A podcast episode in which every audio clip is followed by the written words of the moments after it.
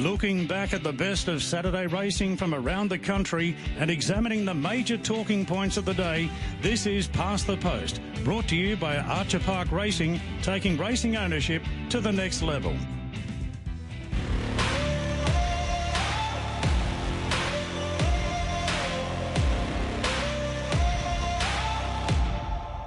Great quiet starting to settle over Flemington. Stand by. The last few are getting set. The stalls are locked. The field is set. They're ready. And they're racing in the Melbourne Cup. I'm stepping into fate. There is no time to waste. Here's Makybe Diva. A nation roars for a hero. This is how legends are made. Cross Counter's flying. The Blue Army have done it at last. My Blue Dilemma's flying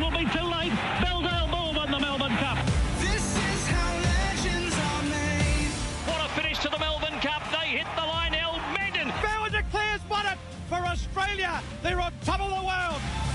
This is how legends are made. Larry Olsen driving it through. Kensei's front to Empire Rose. Kensei's taken the lead and Kensei won the cup. Shocking with his head in front of Crime Scene. Shocking drawing away. It's shocking to win the Melbourne Cup from Crime Scene. Media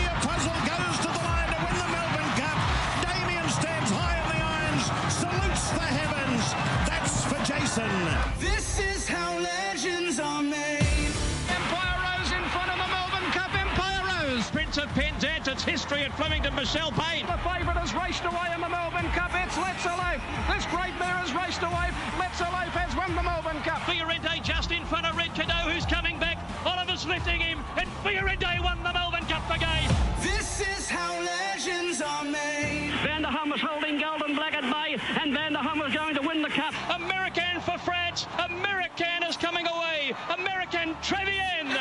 It's an Irish victory. Vintage Crop has taken the Melbourne Cup. Johannes Vermeer and Rekindling, stride for stride. Rekindling has won the Emirates Melbourne Cup. This is how legends are made. Leilani just in front. Think Bigger's picking it up down the outside, and Think Bigger's got up to win the cup. Sub-Zero wins the Melbourne Cup by two lengths. It's going to be close here. Kiwi's going to beat them all with a mighty run. Kiwi swats them on the line. Brew has hit the lead now. It's Brew in front, close to the line, and Brew has won the Melbourne Cup by two lengths. This is how legends are made. Bart Cummings might have his 10 Melbourne Cups. Saintly's gone two lengths, Count Chivas. But Saintly wins the Melbourne Cup. Saintly. This is how legends are made. Twilight Payment, Tiger Moth still trying to get there. Twilight Payment, what a ride, what a win in a cup we'll never forget. This is how legends are made. Cup Day on Radio Tab.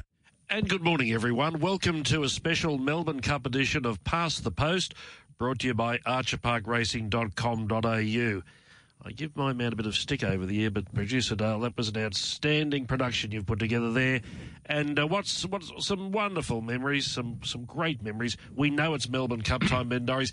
I think we, we enjoy that racing on the Saturday, and then we're in the zone Sunday. And away we go. It's non-stop Sunday, Monday, and then into Tuesday. Yeah, how good is it? And our man Dale, that opener just sent shivers down my spine. That was tremendous. And it also, I think, David, featured the last Melbourne Cup winner I backed. Let's Elope, I reckon we're looking back that far. That's how bad I'm going, but it's going to turn around this year.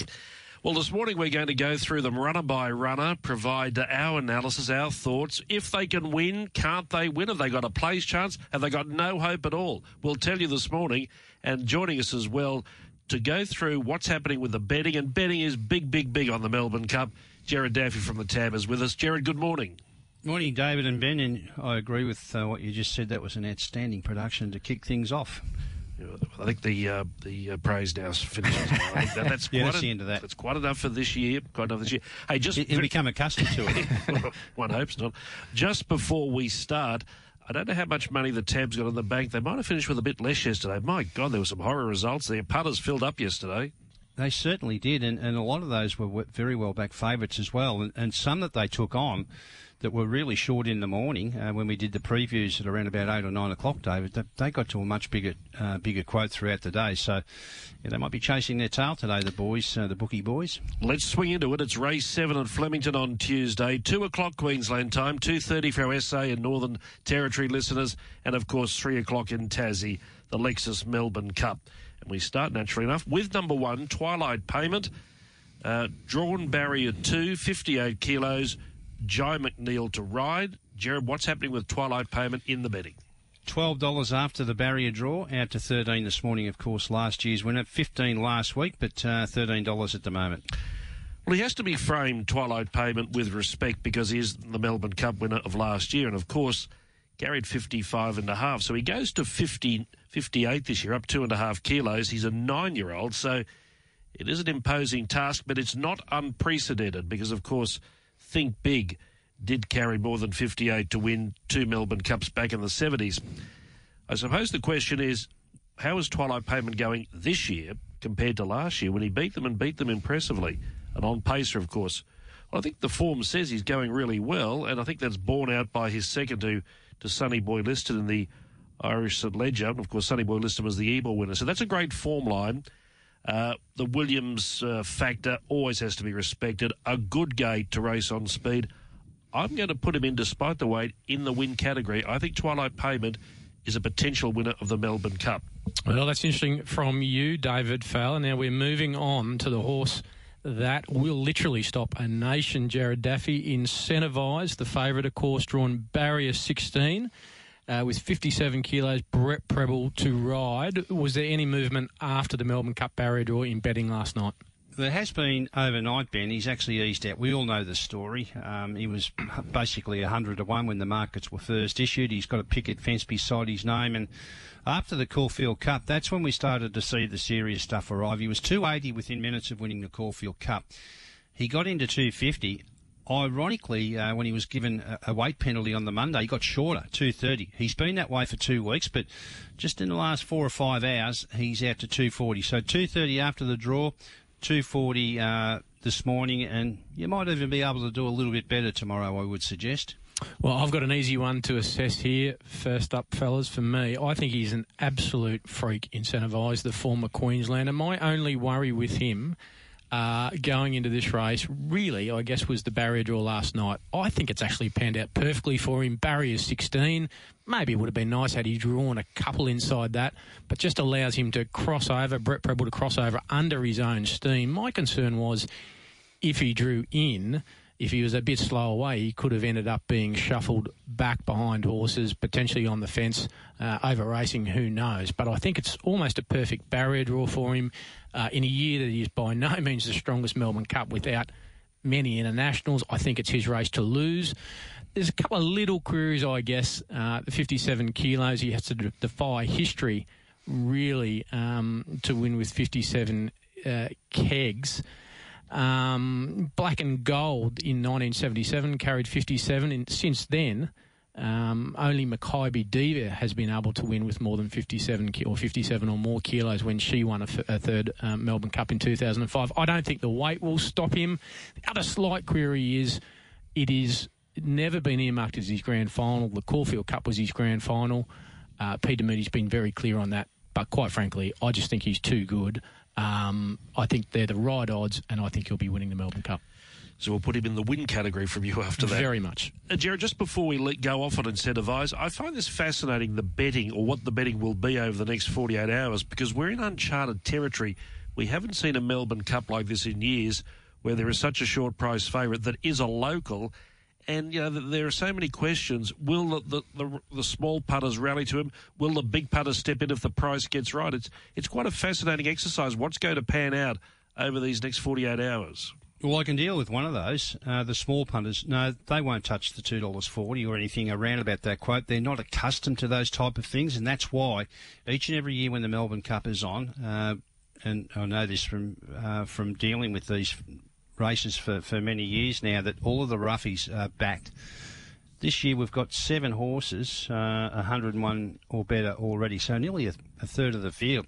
Mm. I think that sort of says where the field is at. But they're not accustomed to taking short prices. Uh, it, it might actually uh, influence things like first fours, trifectas, and that people might take Incentivise to win with a handful to run second, third, or fourth if you're taking a first four. But uh, I, I, take your point, and I think that's probably part of the reason why he's been 230 to 240 overnight. Number three is Spanish Mission, as we said, an absence of internationals, but this is one of them. Craig Williams is riding, came up with barrier 14 and 57 kgs, and pre-race earmuffs go on for the first time. How is the public reacting to Spanish Mission in the market? Well, this is a really, really tricky one, this one. Now, Spanish Mission had been the best backed of the overseas horses that were coming anyway, not that there were many. Uh, he got in as short as $5.50 last week, and I thought the way things were going, and given the boom on him by some of the professional punters, that he would probably have even been shorter come Tuesday. However, he's had that issue later in the week. He's out to $9 now. Um, and it remains to be seen whether he clears the vet test tomorrow. But there quite uh, clearly is some sort of an issue there that is frightening the bigger punters away. So nine dollars now. He was seven fifty after the Barry draw last night. So a significant move outwards for Spanish Mission. I'm prepared to place faith in Tony Noonan, the caretaker trainer, man who's been around for a long time, great horse. But This horse had a, a skin irritation of the right lower leg. It had a knock and uh, it was under the cloud. It's been passed by everyone bar the uh, bar the, the garbage man uh, to, to, run, and you can't ignore this horse's form. The second to Stradivarius last time out is a great form line. He's only had the 18 starts, six wins, seven minor placings. Craig Williams, great jockey, high respect there. I'm going to say Spanish Mission is certainly capable of winning this race, and I just feel that you're getting the good odds now because of that that cloud over him. Uh, but uh, I've got him on the win line as we go, Ben, to a top local hope. Yeah, firstly, uh, just want to say I'm colourblind. I actually literally am colourblind. I've called the mighty golden black black and gold there earlier. I've got already got about 43 text messages, so we're going going enormous early. I wouldn't. I, I, I didn't hear it. Oh, really? Okay. Well, I did. There's yeah. well, I literally am colourblind. Anyway, uh, number four, very elegant. Uh, we uh, the nine-time Group One winner, Jared draws the car park. Barrier 19. Gee whiz, big booking. James McDonald, 57 kilos.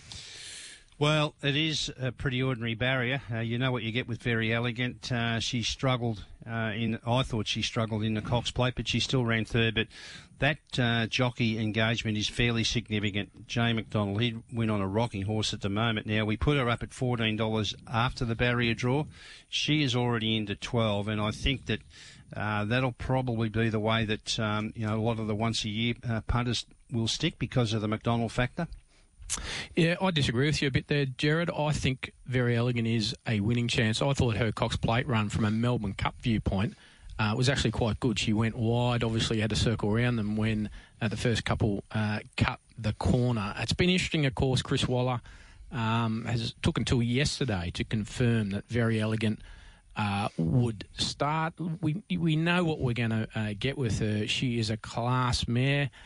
Uh, 3,200 metres. What do we think? It would help if it was a wet track. It's not going to be um, a wet track. But look, I think in a, as we said before, not the strongest Melbourne Cup I've ever seen. I think she is a winning chance. I think she's a knockout chance. Uh, James McDonald coming off four fabulous winners, including a Group 1 yesterday. He will have the fire in the belly to win his first Melbourne Cup. And I think if there is a danger to incentivise, I can see it being very elegant. She was more than credible in, in the Cup last year. I think beaten just under four lengths, but the alley's not pretty, is it? If she drew better, she'd probably be a bit further up. But that's very elegant, number four. Let's go to uh, a horse who really uh, swept the, the floor as far as the derbies were concerned last season. Explosive Jack, number five, an informed stable too. Yeah, it certainly is an, an informed stable. Now we put Explosive Jack up at 41 after the barrier draw. Uh, just got into 34 at one stage overnight, but back out to 41 this morning. But these Maher Eustace runners, um, given their profile, the horse's profile, and of course Johnny Allen on board, uh, carrying all before him at the moment. So $41, quite popular each way. Yeah, 54 kilos, barrier four. Uh, how has he um, progressed since that? That wonderful three year old season. I'd say not well enough to place in this cup, and I'm largely going on that Caulfield Cup run. He beat one runner home and was beaten nearly 15 lengths. Flemington will probably suit him better. The draw is kind, and you've got the, the informed combinations we mentioned, but not for me. A no for Explosive Jack. Rightio, Jared, we move on to horse number six, the, the chosen one, the Kiwi coming from uh, across the ditch. Of course, he's been here a little while. Damian Lane to ride, drawn nicely in barrier five with 54 kegs. That's right, and uh, open 41 after the barrier draw. Yes, they've been around about that mark since uh, since the prices were dispatched some two or three months ago, out to 51 this morning. Yeah, look, he's a, quite an interesting horse. I mean, if we go back a year ago, he ran third, a really nice third in the Caulfield Cup behind Very Elegant. Um, ran fourth in the Melbourne Cup, was only beaten uh, a couple of lengths. So if you go back a, a, year or so ago, he would certainly be in this race. Uh, gee whiz, he was a long way off them though in the Caulfield Cup this year. I know Murray Baker quite well, and I just know that he has a slight query on this horse at 3,200 metres. Look, he's by far from the worst, and Damian Lane's uh, booking is terrific. I think he's a place chance, but I probably couldn't see him winning. That's the chosen one, tab number six. Tab seven is Delphi. Talking about people in form, D. Oliver takes the ride. Barrier three, 53 and a half for the Freedman brothers. Yeah, D. Oliver, a significant uh, notification of rider there for, for those who, who follow the jockeys. Uh, a couple of Group Ones yesterday. Now he was 34 after the barrier draw. 41 overnight, but as we speak, I see back into $34. So there's been some specking there each way for Delphi, currently at 34. I'm going to put Delphi in the, the place chance category. I think if you're taking multiples, you've got to include him. As we outlined, Oliver and a good gate.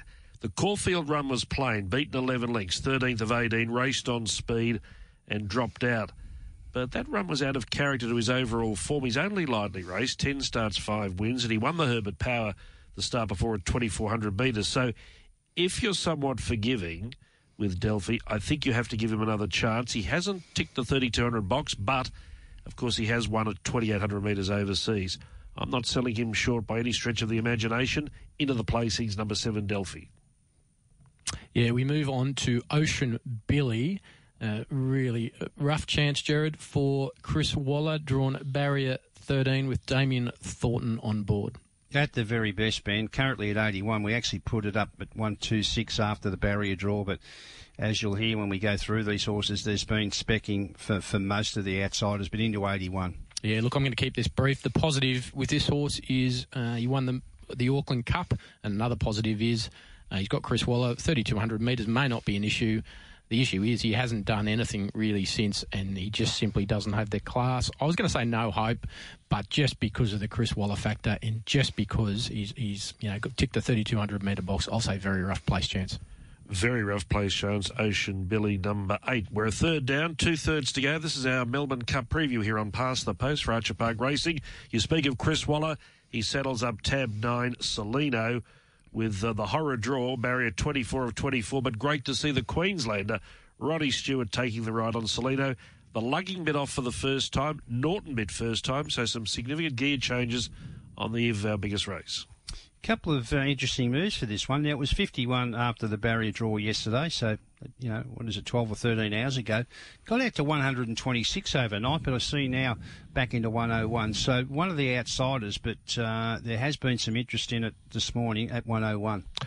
Well, if Salino happened to win, he'd be the first uh, horse to do the Sydney Cup, Melbourne Cup double since Makybe Diva. He's no Makybe Diva, but by winning the Sydney Cup, he did tick off that 3,200 metre box. However, the Caulfield Cup run, like many will discuss or have discussed, was disappointing. Only beat a handful home, a long margin from Incentivise. And with that barrier, I just don't see where he gets to. I can't have him in the top four, number nine, Salino. Number 10, Johnny Get Angry, trained by AFL legend Dennis Pagan. Uh, barrier 22, so drawn the car park uh, with Lockie King on board, Jared. Well, he won the Derby last year. The way he's going at the moment, he'd struggle to beat me. But high profile trainer, Dennis Pagan, and Glenn Boss um, gave it a bagging this week as to why it's in the field. He'll be our worst result. He already is. And, uh, well, this morning, 81 into 71. I realistically, he probably should be two or three hundred to one. But he's one of those horses where the once a year punters will be happy to be with him. He's a seventy-one dollar chance. Yeah, I think he should be seven thousand one hundred to one. There's been controversy over this horse, as you say, getting a Melbourne Cup start. I don't mind him getting a start. I think it's a nice story. Dennis Pagan having a Melbourne Cup runner, but since he won the Derby last year, he's done basically nothing. He's been beaten absolutely out of sight, and there is absolutely no way I could have this horse even in my top 15. So that's a no. We go to tab 11, Knight's Order for Gai Waterhouse and Adrian Bott. Stackhouse to ride, barrier 9, 53 kilos. Blinkers come off, and of course, ran in the Hotham yesterday, Jared. It did. Uh, its form's been a little bit indifferent this campaign, but uh, this was always the aim. One thing about this is that because of the Gai Waterhouse connection, there's always uh, each way money for horses that Gai and Adrian Bott train in these type of races. It's currently 126 to win. 24 the place. Of course, he was good in the winter. He won the Brisbane Cup at 3,200 metres, led all the way that day during our carnival, but it was a small and much, much, much weaker field than what he's opposed to here. I think we saw on the Hotham, he got beaten six lengths and uh, he couldn't win, or in my opinion, run in the top four on that performance on Tuesday. That was his fourth run this time in, so a pass from me for number 11, Knight's Order. In number 12, Persan. Uh, Jared, quite an interesting runner. Uh, Luke Currie engaged, 53 kilos, barrier 11 for the informed team of Kieran Maher and Dave Eustace wasn't far away in last year's Cup. It's been pretty good uh, in the three runs this campaign. Fairly solid in the market there at 34, although overnight it did drift from 26. So $34 for Persan. Yeah, this horse is really taking his owners on a magic carpet ride. He sort of came from nowhere last year. You remember he was actually the horse. Uh, that had that dramatic fall on Winx's uh, farewell day. Uh, people will remember him from that, and also um, you know, a bit of a giant killing run into last year's Melbourne Cup, where he ran fifth, third in this year's Melbourne Cup. Uh, sorry, Caulfield Cup. I thought was a decent old run, although everything was well beaten uh, by Incentivise. Uh, do I want to back him? Uh, no, um, and that's because I guess I don't think anything that ran behind Incentivise in that race can turn the tables. But yes, I'm certainly conceding him a rough place chance. That's tab 12 Persan. 13 is Cariff. Blake McDougall riding for Peter and Paul Snowden. 52 and a half barrier eight, Jared. One of the roughies uh, was 151 overnight, but I hate to sound like a broken record, but they keep chipping away at these roughies. It's into 126 this morning. Was beaten a long way, nearly 13 lengths by Torrens in the City Tats Cup at Royal We Can't run in the top four on that. If you were desperate to find some reason to to include Cariff in your your betting, uh, has had two goes at 3,200 metres, Sandown Cup win, and did run second in a Brisbane Cup. And down in the weights, of course, too, after its run in at uh, Randwick down, what, six and a half kilos. That's 13 Cariff, but not for me. Number 14, Master of Wine, Jared, one of the roughies uh, for the Hawkes training team. Fred Kersley uh, would be a massive story, wouldn't it, for that clan if he could win a Melbourne Cup? Uh, 52.5 kilos, barrier six. It would be. He was a boom horse a couple of seasons ago, but his last couple of campaigns have been pretty ordinary. Uh, there has been some interest in him again for the reasons that we just spoke about with those roughies before. Uh, 126 after the barrier draw, now into 71. He was interesting. Showed a glimpse of form. Uh, in the Bart Cummings, only beaten um, a length and a half by Grand Promenade, is quite fancy, but runs either side of that have been terrible, really. Uh, got beaten out of sight in the Caulfield Cup uh, and his previous runs in Sydney. The Hawkes team can get a runner to peak on the big day. Can they get this guy to win a Melbourne Cup? No way in the world. You cannot trust him. Absolutely no hope. Okay, we put the pen through him. Number 14, Master of Wine. Number 15, Pondus. Uh, Williams here, barrier 152 and a half. Rachel King riding, and pre-race EML's first time. Yeah, 34 after the barrier draw out to 51. It's worth mentioning this was back for a stack at its last start and it failed, but uh, you cannot possibly knock that combination. Uh, Williams and, and Hickmott might be some hope at 51. I'd expect there to be some interest in that in the next 24 hours.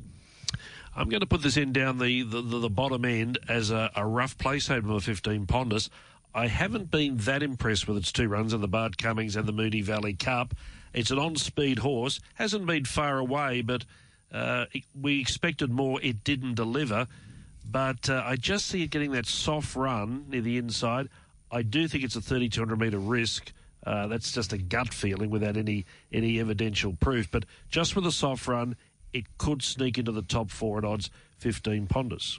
Uh, 16 grand promenade, Jared, for that training team of Kieran Maher and Dave Eustace. Uh, Kerrin McEvoy to ride, going for another Melbourne Cup, 52 kilos, barrier 21. Mm, good combination, isn't it? Grand Promenade worked its way into the field with that uh, last start victory a couple of weeks ago. It's been around about the price it currently is subsequent to that. 18 after the barrier draw yesterday. It's drawn out as well, drawn in 21. Touch 21 overnight, but just edges back in ever so slightly to $19 this morning. Yeah, one of four runners for Maher and Eustace, and how could you possibly doubt them after their derby win with Hitotsu? Incredible effort yesterday, but I am doubting this horse. Uh, yes, won the Bart Cummings, but in that race got an absolute peach of a run right behind the leader. Look, he won well. Uh, I suspect he was just getting a bit tired on the line. He's drawn barrier 21 here, which is going to make it devilishly hard. Do I want to be backing him in a Melbourne Cup? Uh, no, I think he's unders, and I think he's a very rough place chance.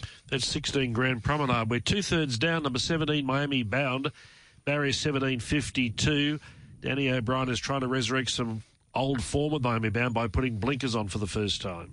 Yeah, Miami Bound goes in around in most of these races as it has done for a couple of seasons. I think it's more adept to to a wet track, David. But uh, again, uh, a little bit of interest in it overnight, one five one to one oh one, but legitimately one of the outsiders. Yeah, Danny O'Brien was, was interviewed yesterday, and he mentioned about Miami Bound that she is struggling to capture the, the form of last year. That's why the blinkers are going on. She was reasonable in the Moonee Valley Cup, but it's worth pointing out she had a crack at this race last year when she won the Moonee Valley Cup and she ran 14th. And I think it's fair to say that she's going worse this year than she was last year. So she misses the cut uh, for multiple players, number 17. And number 18, uh, I don't speak French, so I'm zero chance. Port Guillaume. Port Guillaume, is it? Okay, Port Guillaume, Jared, for Ben and JD Hayes, um, the brothers from Lindsay Park. Barrier 23 with Harry Coffey to ride. No, one of the outsiders, and not really too much interest in this one at 126. Do you know what? I- I give this horse uh, no winning chance, but just a sneaky chance of running better than uh, people might suspect. I think uh, he has not done much his last few runs. He got well beaten in the Caulfield Cup, but so did a lot of horses. Uh, let's face it, by Incentivise. I think 3,200 metres uh, is right in his wheelhouse. Uh, look, he was going to be ridden closer, I know for a fact, in the Melbourne Cup. Barrier 23 uh, makes it hard. He can't win. I just think he's he will run better than his odds suggest. I think he's a top eight chance at big odds. I'm declaring him a very rough place chance. Very rough place chance. 18 Port Guillaume. 19 She's Ideal for Bjorn Baker. Craig Newitt. Barrier 20, 52 kilos. Another one that's uh, toughened up a little bit overnight. It was uh, 126 after the barrier draw. It's into 81. Yeah, she's ideal. Uh, I, I, I'm going to put her in the the rough place chance category. Um, I thought she was going well this campaign. I thought this could be you know, one of these Aussies that, that can really perform on Melbourne Cup Day. Uh, her Caulfield Cup run was reasonable, seventh beaten six or nearly seven lengths after a, a pass mark in the Metropolitan, putting her in the very rough place chance category. 19, she's ideal.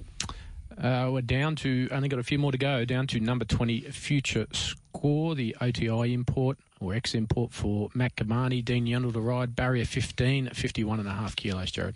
The complete boulder of the field at 250 to 1. I don't think I need to say any more. Yeah, I couldn't back him with stolen money. Um, running six in the Moonee Valley Cup, simply not the right form. No hope. Number 21 is Tralee Rose, 51 kilos, barrier 12.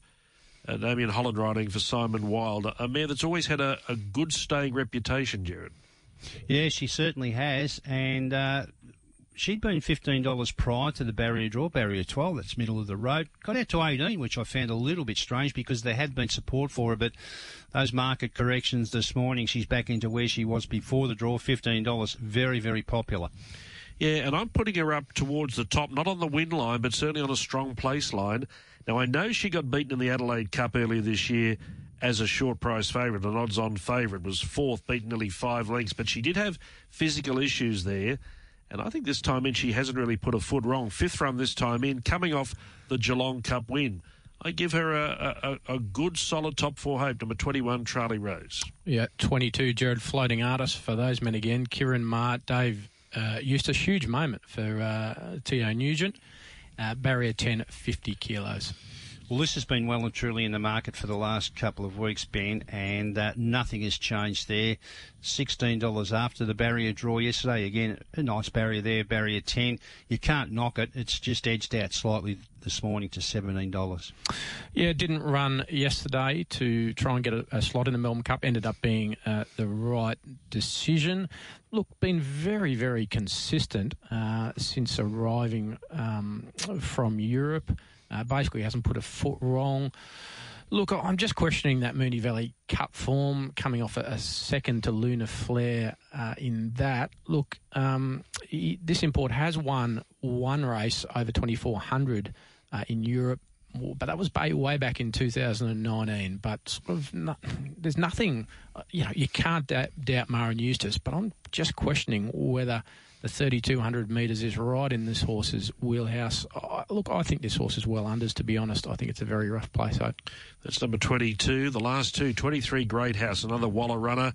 Mickey D rides barrier 7, lightweight 50 kilos, and coming into this race off the Hotham handicap win with 57 and a half. And as you would know, David, going back through history, those horses that won on the Saturday or were beaten on the Saturday and backed up on the Tuesday, always hard to beat in the Cup.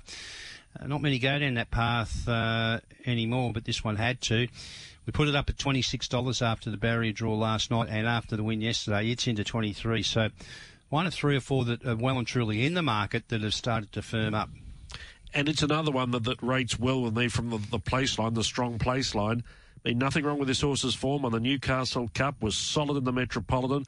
I thought was solid in the Caulfield Cup on the wrong part of the track, and as we said, won the Hotham. So number 23, Great House, in on the strong place line. Yeah, the final runner of the Melbourne Cup field. Really interesting horse, Sir Lucan, uh, for Gai Waterhouse and Adrian Bott. Uh, Glenn Boss knows how to win a Melbourne Cup, obviously. Barrier 18, 50 kilos. This is one that's just there and, and hasn't generated any media at all, but it's well and truly in the market, boys. Um, barrier 18, not a good draw, uh, but $21 after the barrier draw, it's out to 26 this morning. Yeah, I think you've you either take this horse uh, on sort of well, trust is the wrong word. I mean, it's hard to know what to make of him. You've just got to trust that Gai Waterhouse and Adrian Bott have got the right horse for the Melbourne Cup. Got beaten out of sight in the Swan Legend last time. Uh, before that, um, you know, had pretty decent European form, but gee whiz, we haven't seen him uh, race uh, in Australia. This horse, so look, it's just hard to know what to make of him. He's a bit of an X factor horse, though. I'd say he's a place chance. A place chance, a good place chance, or a rough place chance? Somewhere in between. What do you Uh, think? No, no, I'm putting him. I'll, I'll go rough place chance. Look, to be honest, It's getting too expensive to, for us. to, to be honest, without uh, the Gai Waterhouse uh, and Glenn Boss factor there, uh, I'll probably give him no hope. But he's certainly in the market, and who knows? Your top four in the Melbourne Cup for Tuesday. Yeah, uh, no surprises here. Incentivise, I think, is a freak, as I said earlier. I think we'll be winning. I think Very Elegant's a very good place bet. Uh, then I've got Tralee Rose uh, as my third best. And I thought Solino, even though you potted Solino, uh, the Sydney Cup winner, I thought um, could sneak in the fourth.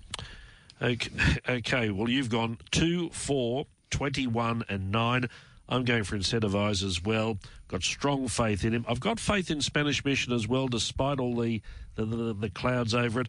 I've put four very elegant in for third.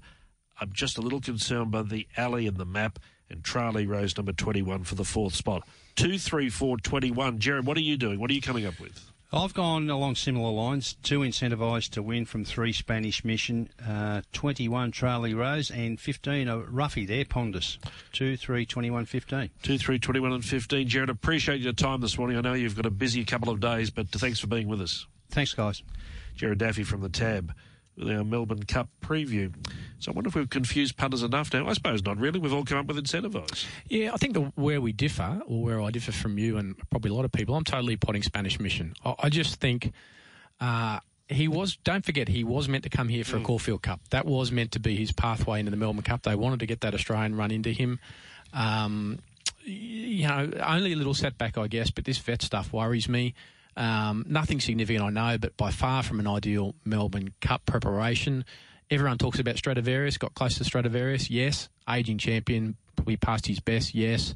Uh, you know, could I back Spanish Mission at fifteen dollars in the Melbourne Cup? Yeah, I could, but I couldn't. Could, no way I could back him at six or seven dollars. Look forward to seeing you next Sunday because these shows are taped, you know. uh, it comes back to haunt you. Don't worry. Years and years I've gone through all of this. And they love bringing it out when I make a mistake. Yeah. Love well. I, I will. I will say this. Uh, actually, I probably shouldn't say it. But Say um, it. Say it. oh, I don't know whether I should. But Say w- it. one, one year, my top. I don't know whether I should it. say this. My top four in the Melbourne Cup. My top four tips. Yeah. Uh, six months later, uh, none of them were with us anymore. They- they- It was Oh. sad endings for all of them. So, Oh, uh, yeah. Well, You I told you. said that. well, I told you I shouldn't have said They it. shouldn't have said that. No, you're the best. You are. You're right behind me, about a thousand metres behind me. Good luck, folks, with your Melbourne Cup bets on Tuesday. But of course, that's only part of the show. We had a hell of a day yesterday. Derby Day at Flemington, Golden Eagle Day at Rosehill Gardens. Back to look back at it after the break. This is Past the Post, brought to you by Archer Park Racing, taking racing ownership to the next level. Don't forget the Archer Park Racing website, archerparkracing.com.au. Two year olds are in full stride now. There's plenty of shares there for plenty of youngsters, and you can be running in the Magic Millions in January.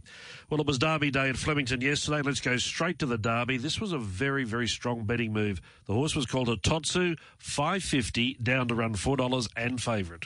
600 to go. It's Jungle Magnate leading from El Rocco, and then came Allegron, dug up out three wide. Gun deck behind those horses. Character presents four deep. Aka Hero behind them from T Waters. Forgot you with a lot to do from Commander Harry. Choo Choo Car Car unleashing down the outside as Allegron went for home. 350 out. It's Allegron. It's done some work, but it kicks away. Two and a half lengths in front of Hitotsu, who's out into the clear and chasing. Allegron at the 200. Here's Hitotsu though, finishing at a rate of knots. Hitotsu goes on by. Hitotsu storms away. Hitotsu wins the Penfolds Victoria Derby. Two legs Allegron. T Waters third. Raging Bull fourth. A long gap forgot you. Choo Choo Car.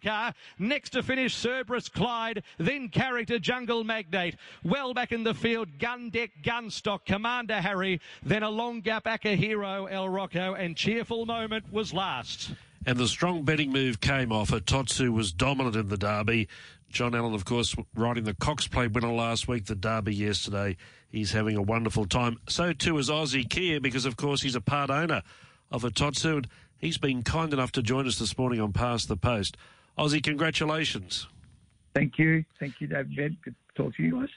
Tell us, tell us. Um, I've listened to a number of experts about uh, Kieran Maher and David Eustace. They all say the same thing.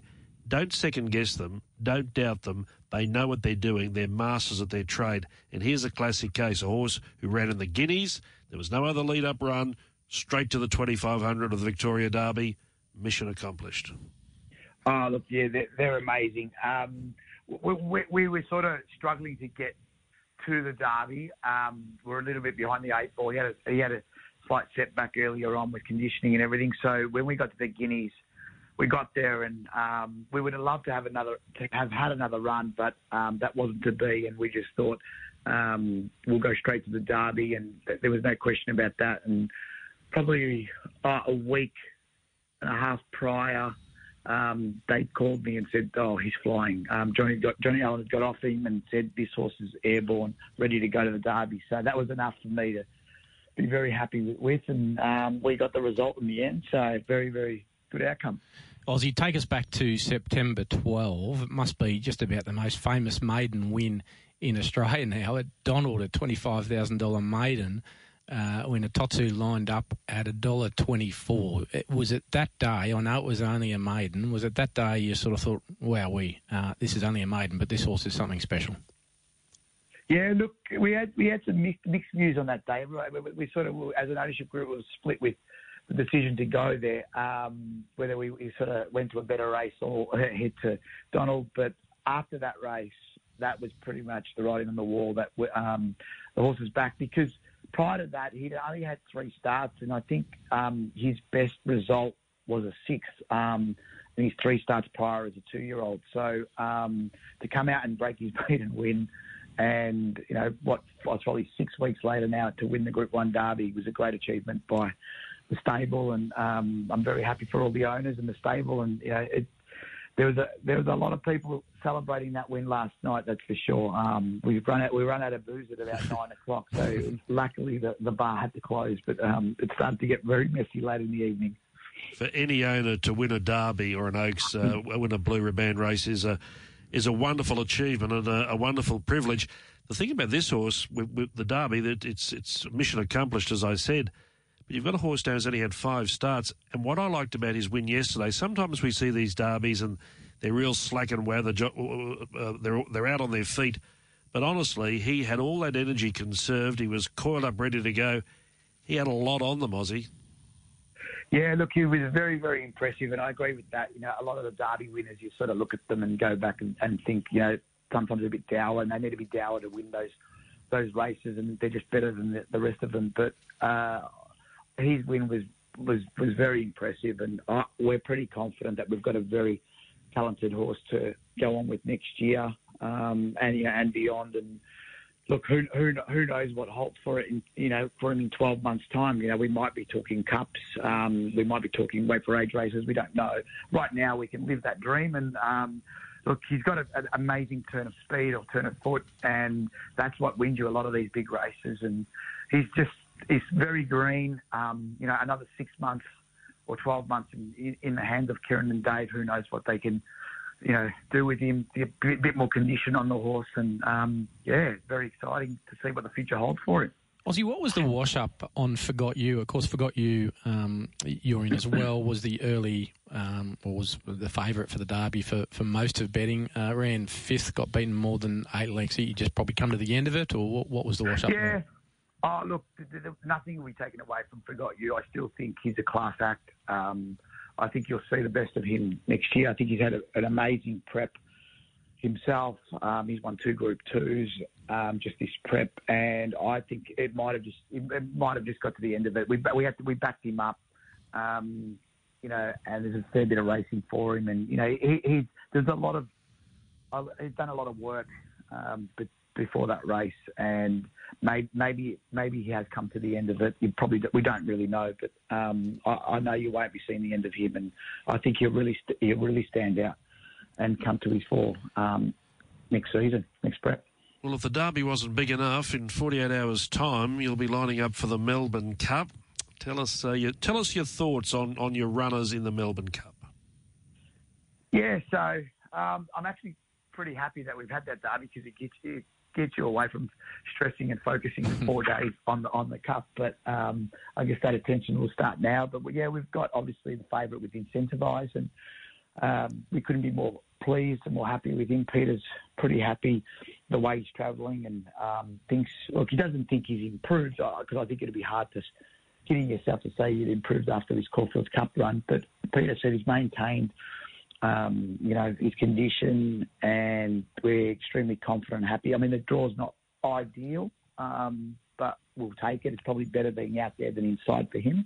Um, so we're pretty pretty excited to see him go around. Um, you know, it's always daunting when you've got the favourite for such a big race and all the expectations that come comes with it. But um, I think he's a class act, and and if, as long as he gets even luck, I think he'll be hard to beat um, very elegant. She's, you know, she's she's sort of. I think she's about fourth or fifth favourite now in the betting, or maybe even closer to that. But um, you know, she's just a quality mare, and uh, I I think very elegant is is more. You probably see her best, you know, from 2,000 or 2,400 and um, beyond. So look, I know the conditions are drying for Cup Day, so that's not ideal for her. But on her day, um, you know, she'll be right up there. I, I, see her in the finish. I'm hoping she can run top three herself. And then you've got Sir Lucan, who's a bit of an outsider, probably one that we bought for next year. We weren't expecting him to sort of make the field this year, um, but he's on a really light weight and you know 51 kilos. I, I spoke to Bossy, called me this morning. He had a bit of a, a spin around him, and he was pretty upbeat on how he felt. And yeah, so we just go in there with probably a genuine chance and um, genuine couple of chances, and hopefully the day is a good day for all involved. I'm intrigued, uh, and mainly because I'm I'm tipping a second, and she's uh, in my mind she's one of only two chances. Uh, the other one being incentivised, obviously. I thought Very Elegant's run in the Cox Plate was better than people uh, thought, especially from a Melbourne Cup point of view. I know she won't get it wet, but look, would you fall over in shock if she happened to win the Melbourne Cup? No, absolutely not. I, I, I, without sounding too arrogant, I actually think um, she's probably the one. Um, if we didn't own her, she'd probably be one of the ones I would be more concerned about um, for incentivise um, on her day because she could she could absolutely produce um, a run that, that that could win the race. Um, she's got that turn of foot, you know, that that can win a race like that because you will have you know, Spanish Mission and Twilight Payment and incentivise on the speed, and, and it'll be a, a, decent clip, and it will take a horse like her um, that can run over the top of them potentially, um, tiring late, because I do think she'll stay. Um, she wouldn't surprise me um, at all. I'd, I'd, definitely be the she'd definitely be the one I'd be concerned about um, if we didn't own her. Well, you might need three sets of eyes in the home straight, but it's a nice position to be in. But first things first, congratulations on yesterday. Uh, this is a horse with a, a great future, Hitotsu, and, and really good luck for Tuesday. Thank you so much. Ozzie Kheir joining us this morning, of course, owning three runners in the Melbourne Cup and one of the part owners of Hitotsu in the Derby, and he was dominant. Yeah, absolutely. And uh, gee whiz, it's uh, we get some terrific guests on the show, don't we? Ozzie's been terrific with his time. So is Brace Olkolski, who you know basically own half of Australia's good horses. So it was great to get his thoughts not only on the Derby but also his Melbourne Cup horses. Let's go to the Empire Rose, the Tab Empire Rose, and Tofane was well back to win this Group One for the mares, two dollars ninety. Pride of Jenny led by a length. Mirror Vision at the 400 metres. Tofane in plenty of air. Two off the lead from Flying Mascot. Colette's running on the fence and then Mystic Journey and Sierra Sue. Mirror Vision at the clock tower. Tofane and Flying Mascot chisel into the margin. Flying Mascot takes the front. Mystic Journey. Hungry Heart is flashing out wide. Mystic Journey and Colette drives through. Colette from Mystic Journey. Colette just in front. Colette, what a ride. Colette wins from Mystic Journey, Hungry Heart, Nimmerley 4. Then a wall of them. Flying Mascot, Mirror Vision, Tofane, couldn't pick up when needed. Steinem, then Sierra Sue, Kiku, Pride of Jenny made it a race. Still a star, Harmony Rose and Amarelinha, but Ollie's done it again. Yeah, magnificent ground saving ride by Damien Oliver on Colette there, just just probing his way through to the inside. She's a wonderful mare, Colette. She's uh, she's uh, the Golden Eagle winner, of course, an Oaks winner. She's now won eight from 20. And I'm glad to see her win on that, that good track yesterday to get that monkey off her back that she's just a, or primarily a wet tracker. Well, that was probably the only reason she started $13, wasn't it? It was a good track. She'd only won one race. Uh, a long time ago on a um, wet track. So, look, terrific training effort by James Cummings because, of course, she had a setback. She was a Caulfield Cup bound and just had a little setback. Uh, she's now won two on the bounce and copped a million dollar bonus too for uh, Godolphin. Not that uh, Sheikh Mohammed probably needs an extra million, but he got it anyway. Um, but the story of that race really was Damien Oliver's ride. It was magnificent, and his voice was dripping with emotion afterwards. You can tell it meant a lot to him, in particular in the maybe the twilight years of his career, to get such strong support from Godolphin in the last year or so. Mystic Journey Flying and Hungry Heart was good in third. I don't think Tofane runs a strong mile. Let's go to the Cantala the mile feature, and this was a ripping finish.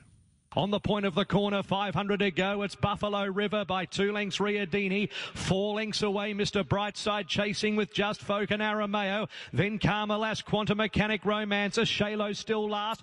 Buffalo River at the 300 metres and Riodini coming back to them. Mr. Brightside runs up behind them. Cascadian's going to follow it through. King Magnus down the outside. Shalo and Ice Bath run on, but Cascadian drove through at the 100. It's Cascadian just in front of Mr. Brightside. King Magnus Superstorm late. Cascadian holding on. Superstorm dives. Photo. Superstorm Cascadian with in between horses. Mr. Brightside, then Ice Bath. Next, Just Folk King Magnus Riodini. What a finish. Shalo behind them from Arameo. Quantum Mechanic. Buffalo River got tired. Carmelas, Romancer and Zutori. Oliver again. This was a wicked finish. Noses and heads separating the first four. Superstorm, Ice Bath, Cascadia, Mr. Brightside. That's the way the judge called it. Yeah, another superior ride from Damien Oliver. Gee whiz, we had Brad Widdup on the show, didn't we, last week with mm, Ice Bath after missed. winning the big race, and uh, she's run second again by the barest of margins. You wouldn't believe it. Another terrific ride in that race. James McDonald on Cascadian ran third. Uh, Mr. Brightside not far away at the top level. Gee whiz, it was another dog of the day for Craig Williams. He hasn't uh, didn't had a, quite a few good chances in those Group Ones and across the card. Came away with duck eggs and hasn't actually won a, a city winner in Melbourne since Zaaki won the Underwood in September. So big run of outs for Craig Williams. It certainly is. I didn't realise that. Uh, handicaps, they can produce great finishes, and that was certainly the case in the Cantala yesterday. Let's go to the Coolmore, up the straight over 1,200 metres. And the leader is in the Congo with Home Affairs Marine One Shaquiro behind them, followed by Kalos Sword of State Extreme Warrior. Next Battleton Extreme Flight and Bruckner. Well back in the field, Pal Lely Ranch and ingratiating overpass, and they were followed by Artorius and Minsk Moment. That's the order at the 400 metres at its, at its Home Affairs just in front here, and now kicks clear. Home Affairs opens up and put up two lengths. Sword of State Extreme Warrior getting out, followed by Kalos Battleton. Home Affairs went for home at the 150. Three, four lengths in front. It's put a gap in them. Home Affairs Bruckner out into second, but Home Affairs has made a mess of them. Home Affairs from Bruckner. Artorius flashing through for third. Then came Ranch Hand and next over past Battleton ingratiating Minsk moment. Further back Shaquiro. Yeah, Chris Waller has a habit of winning this race, and of course, a Coolmore horse winning the Coolmore Stud Stakes and Home Affair. He was simply in a different zone, just too fast all the way up the straight. Yeah, that was an imperious win, wasn't it? Uh, the win of the day outside um, the Derby. So, yeah, dropping back from the Everest, um, you know, to this uh, to the Coolmore uh, was uh, you know terrific for this horse. I tell you what, I thought there was uh, nothing. Yeah, the winner was obviously classes above, but it was a sneaky good run in this race. I thought mm. um, the ninth place horse Shakiro at hundred to one, the Magic Millions, you know, just got cluttered, got nowhere to go. I, I, reckon he probably would have arguably run a place if he had got clear air. So Shakiro hasn't shown much since the Magic Millions, but um, that run was better than it looked on face value. You're drilling, really drilling down now, finding 100 to 1 midfield uh, horses yeah, to follow. I like that. Nothing I can't do, David. And a new I, I, I, treat every show as though it could be my last. And you know what? It may be after today. And so, it, and and your your vocabulary is expanding. Imperious. Yeah. Not a bad word. that was that was Flemington. A great start to the, the carnival. And of course, we go to Cup Day on Tuesday. Let's turn our attention now, and quite rightfully, to the Rose Hill. Rosehill Gardens, we had uh, Tenaveta with the big one, the 7.5 million Golden Eagle. Here's the replay. Forbidden Love leads up the Golden Eagle field from the Queenslander Apache Chase. Asar's caught three deep in the third, followed by Evangelic Count de Rupee. A Meteor Award is in sixth position, deeper out. Then came Ellsberg from I'm Thunderstruck. Maximal, Laws of Indus, he's out very deep. Further back then to Love Tap as they approach the turn from Rev Devola. Uh, very deep out, Private Eye as they straighten up now. And Forbidden Love and Apache Chase swing together. Clear from Evangelic Count de Rupee into the clear running on well. Then came Asar from Ellsberg. I'm thunderstruck. Private Eyes coming right down the outsiders. Count de Rupee moved up to take the lead from Apache Chase. It's Count de Rupee getting a half length on Apache Chase. Then I'm thunderstruck digging in now. Count de Rupee. I'm thunderstruck went boom over the top. I'm thunderstruck got up to win the Golden Eagle. Knocked off Count de Rupee and I think Vangelic third in front of Apache Chase and Ellsberg followed by Love Tap, Forbidden Lover, then Maximal from a tissue. This was one of these well back winners I was talking about, 420 down to 350, but I'm thunderstruck. Hugh Bowman riding, and this horse, fresh from his success in the Group 1 Toorak, takes the $7.5 million Golden Eagle. Mick Price trains in partnership with Michael Kent Jr., and he's been kind enough to join us on Past the Post. Uh, Mick, good morning. Congratulations. How are you, David? I'm very well. I'm sure you're well as well. I want to say something about this horse. Um, uh, you know, uh, in the roles we play, we get to see a lot of horses and, and we make opinions. I think sometimes the media can be sometimes a little bit too uh, flattering of horses, even though they might look good. But why I've got high respect for this horse is what I've seen of his last two wins. Let's pretend the Golden Eagles of Group One. It may as well be, but let's pretend that he's been in big fields in fast run races and hasn't had trouble free runs. He's just one damn good racehorse who's, you know, virtually could say had a brutal trip in the Toorak. And yesterday wasn't the easiest of paths either. But, oh, mate, he's a very, very good horse, isn't he?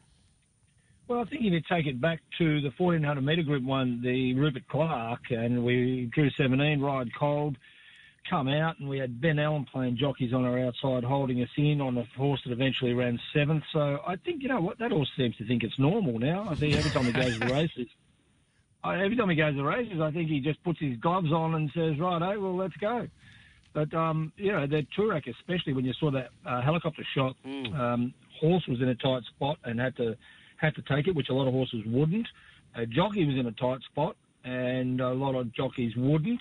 He doesn't come across as aggressive, that Jye McNeil, but geez, he, he uh, punched through a gap. Horse and rider punched through a gap, that, which was only just there, which is pretty brave. And I spoke to Huey last night. He said it wasn't as bad as it looked. Uh, he had Jack Martin on his outside holding him in. Uh, he said he wasn't worried. Uh, I, I, it looked a bit. Uh, I was a bit worried at the time. I thought, here we go again. But um, anyway, he pushed out and balanced up, and um, you know hit the line really well. Um, you know, it was another it was another really gutsy win by him. So uh, Huey said if, he, if I had have had an uninterrupted run, he said he would have won by a bit further.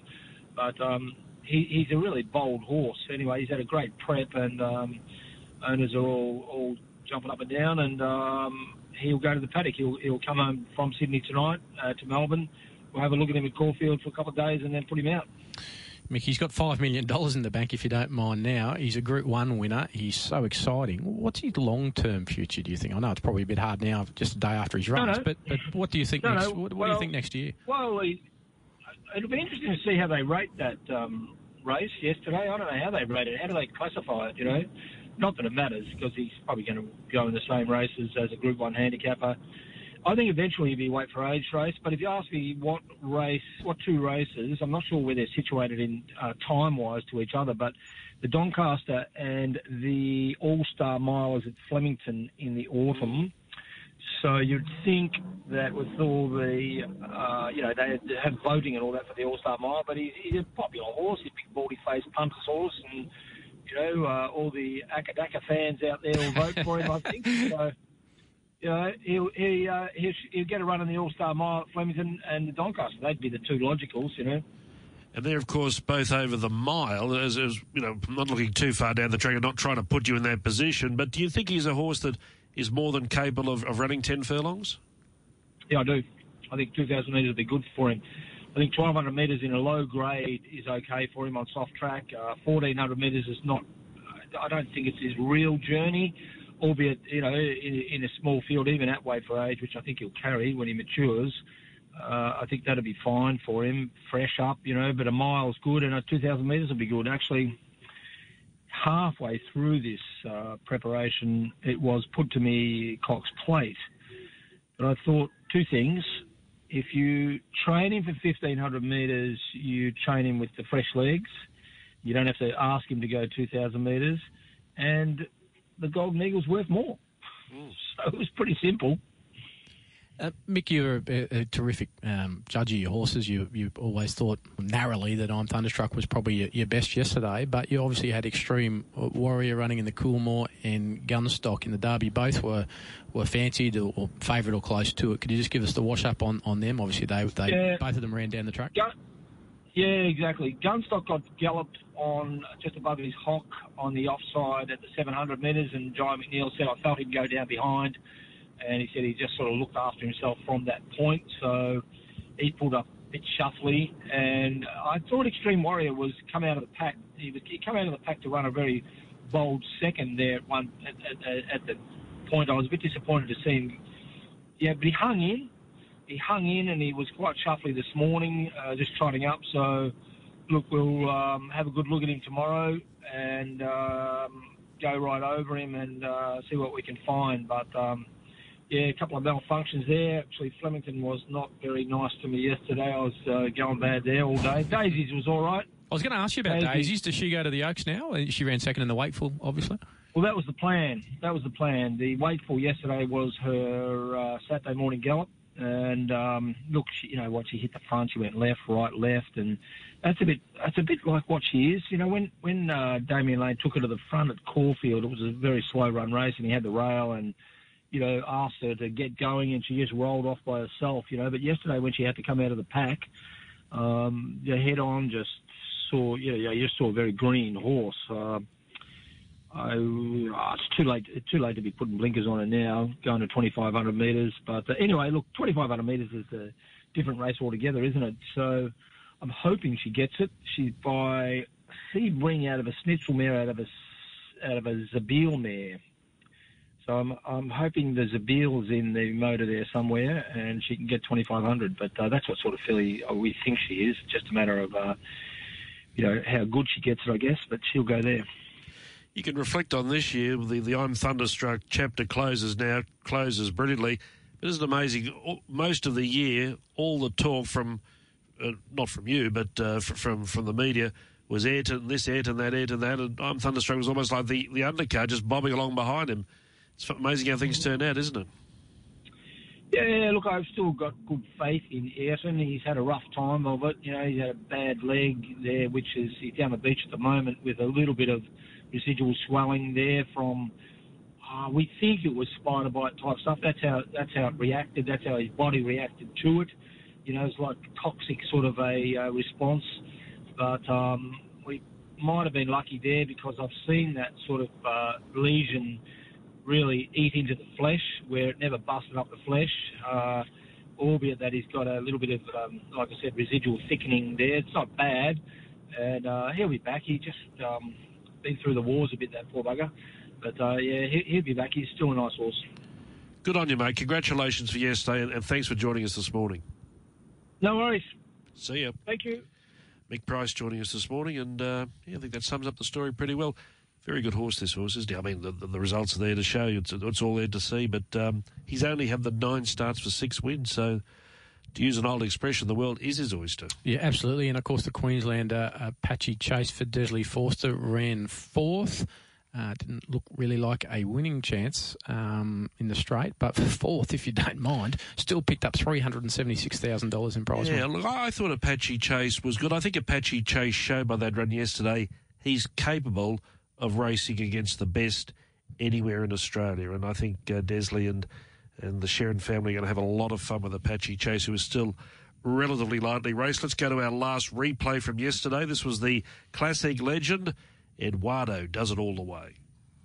Eduardo swings in front. Dawn Passage travels up well on the outside. Eduardo, it's his birthday today and he leads at the 300 by two lengths on Dawn Passage. Masked Crusader's going nowhere. Eduardo in front by two, three lengths. Stand out up the inside. Lost and running the outside and then Sonore Fox. But Eduardo clear from Lost and running. What a way to celebrate the birthday. Eduardo, eight years today and he wins the Classic Legend Stakes. Beat Lost and running and stand out third in front of Big Parade. Then came Edit. I am Superman late. Masked Crusader didn't pick up. Followed then by Kementari, Sonore Fox, Libertini from Imaging, Trekking, Gatra, and uh, Dawn Passage seemed to pull up pretty sharply past the post.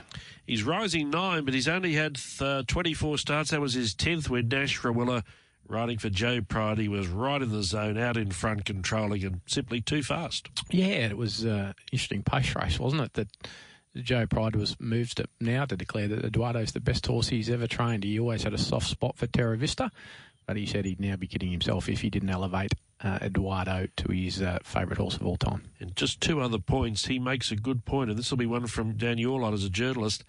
He's got two. He thinks he's got two good racing seasons left in him. He said he's perfectly healthy and, and happy and well.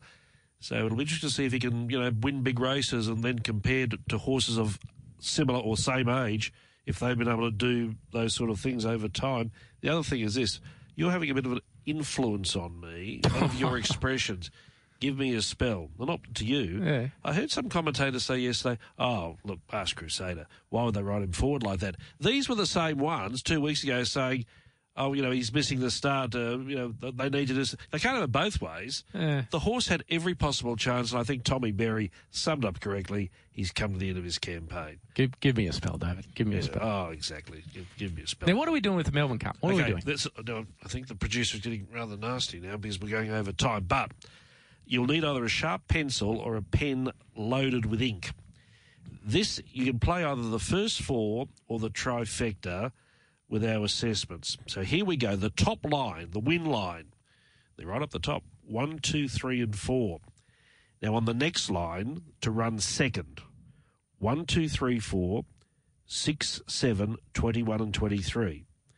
Now, the third and fourth lines, this is certainly for the first four, one, two, three, four, six, seven, eight, 12, 15, 16, 19, 21, 22, 23, and 24. I'll get a job at bingo later in the day.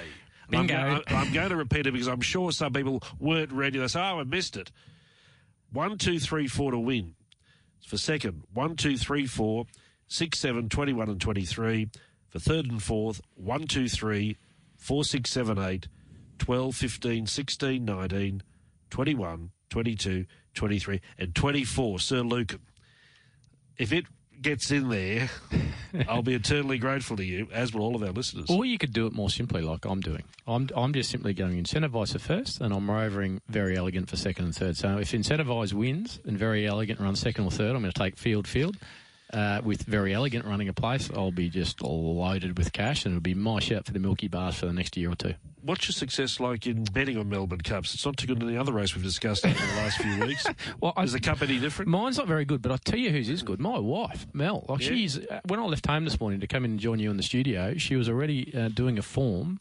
Uh, and she looks at she actually looks at the form. She doesn't just pick out names or jockeys and whatever. And I think she probably would have invested maybe two hundred dollars on in in total on the last five Melbourne Cups, and I reckon got two or three grand back. So I haven't seen any of that actually, but she's doing better than me. Put it that way. You'll uh, you'll be busy, but uh, thanks for your time this morning. Appreciate it. No, it's been brilliant. Ben Dorry's joining us here on Past the Post. Folks, thanks for your company. Hope you enjoyed the show, and I hope you make the Melbourne Cup winner. Look forward to you talking to you in soon. Bye bye.